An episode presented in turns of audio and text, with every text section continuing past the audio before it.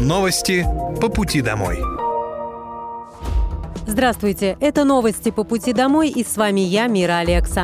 Пока вы добираетесь до дома за рулем своего автомобиля, на пассажирском сиденье или в общественном транспорте, я расскажу вам о том, что произошло сегодня в Подмосковье, в России и в мире. Вооруженные силы Российской Федерации продолжают проведение специальной военной операции. На Купинском направлении за сутки уничтожено свыше семидесяти украинских военнослужащих, боевая бронированная машина и три пикапа.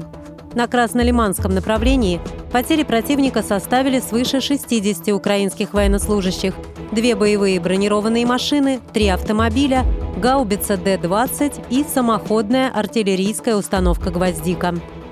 На Донецком направлении штурмовые отряды продолжают боевые действия в западных районах города Артемовск. В районе населенного пункта Богдановка ДНР нанесено поражение выдвигающимся в направлении города Артемовск резервам противника. За сутки на этом направлении уничтожено более двухсот восьмидесяти украинских военнослужащих и наемников, боевая машина пехоты, бронетранспортер, четыре боевые бронированные машины, одиннадцать автомобилей, боевая машина реактивной системы залпового огня «ГРАД», а также гаубица Д тридцать. На Южнодонецком и Запорожском направлениях потери противника составили свыше двадцати украинских военнослужащих, две боевые бронированные машины, три автомобиля, а также гаубица Д двадцать. Средствами противовоздушной обороны за сутки сбито тридцать восемь украинских беспилотных летательных аппаратов. Губернатор Подмосковья Андрей Воробьев призвал все профильные службы усилить наблюдение за пожарной безопасностью в лесах. Также он напомнил, что в подмосковном Центре управления регионом внедрили систему выявления и ликвидации пожаров. Безусловно, есть централизованная система у нас в ЦУРе, а есть девятнадцать лесничеств и двадцать семь лесопожарных станций. Они видят только по своей части, мы видим все, а девятнадцать постов видят по своей части. Я прошу вас уделить внимание каждому из подразделений, поставил задачу губернатор. Вы знаете, что большое количество в регионе вообще живет, но а летом мы видим и пал травы, и все, что связано с угрозой возгорания лесов. Напоминаю, что лесов у нас более сорока процентов. Поэтому похоже, что мы первые в стране сделали систему четырехуровневую. И сто двадцать семь камер, которые работают в режиме триста шестьдесят градусов, позволяют нам на удалении до там, тридцати километров точно качественно реагировать и выезжать на место. Прошу вас также уделить внимание каждому из подразделений, которые находятся в определенных территориях, для того, чтобы убедиться, что работа слажена, что средства реагирования предусмотрены, правильно расположены. В преддверии лета в Подмосковье необходимо убедиться, что все противопожарные средства готовы к возможному тушению природных возгораний. Также губернатор Московской области Андрей Воробьев добавил, что при борьбе с природными пожарами каждая минута имеет определяющее значение. Чем быстрее специалисты обнаружат возгорание, тем эффективнее они смогут его ликвидировать. Цифровой рубль запустят в обращение до конца две тысячи двадцать третьего года. Центральный банк в этом году уже запустил эксперимент, а до конца года, после принятия соответствующего законодательства, запустят в обращение цифровой рубль, заявил министр финансов России Антон Силуанов. Он отметил, что цифровой рубль – это стопроцентно надежный инструмент и абсолютно прозрачный.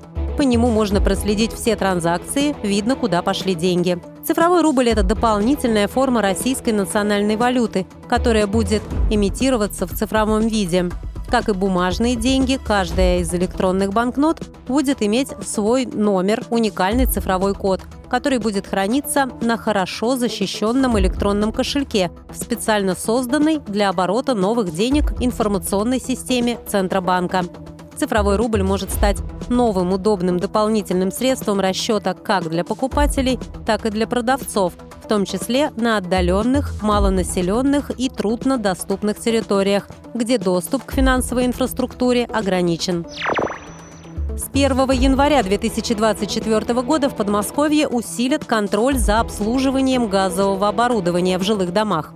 Сейчас идет большая подготовка, в регионе проводится большая работа по анализу и контролю за состоянием газового оборудования, рассказал губернатор Подмосковья Андрей Воробьев. У нас в Московской области порядка четырёх миллионов квартир. Половина из них пользуется газом. Вы знаете, что мы выступили инициатором того, чтобы ужесточить газовое обслуживание. И с первого января две тысячи двадцать четвёртого года это будет делать уполномоченная организация. Но сейчас идет большая работа по подготовке, по анализу, контролю за состоянием оборудования. Это газовая плита, это бойлер и все, что связано с использованием газа. Обращаю внимание, что в ряде городов программа хромает. В частности, в Восходе, Мытищах, Фрязино исполнение этих мероприятий контрольных у нас обстоит плохо. Также в красной зоне с большим отставанием Щелково, Лыткарино, Сергиево-Посад, Одинцово, Наро-Фоминск, Лобня, Коломна и Латашино. Как подчеркнул глава региона, задача сейчас – это разобраться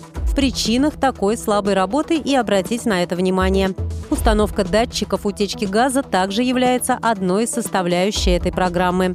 Губернатор отметил, что этот вопрос регулярно поднимают на совещаниях с правоохранительным блоком. В России ужесточили правила выдачи онлайн-займов россиянам. Ужесточения вступают в силу с двадцать четвёртого апреля. Основные изменения касаются правил проверки личности и данных заемщиков при онлайн-выдачах займов. Эта мера направлена на противодействие мошенничеству и касается случаев, когда аферисты берут займы на других лиц, используя их данные. До сегодняшнего дня во многих микрофинансовых организациях для получения денег было достаточно копии паспорта и номера телефона. Теперь же организациям необходимо будет провести минимум три из десяти мероприятий, прописанных в стандартах. МФО нужно будет убедиться в действительности паспорта клиента, подлинности его фотографии в документе, сведений о кредитной истории, а также в том, что именно он, а не мошенники, используют указанные в заявлении счет и номер телефона. Ранее единых правил по проверке данных, предоставленных клиентам, у МФО не было. Задача новой редакции стандарта – привести остальные компании к адекватному уровню защиты. В Подмосковье расширили список льготников для бесплатного подключения газа.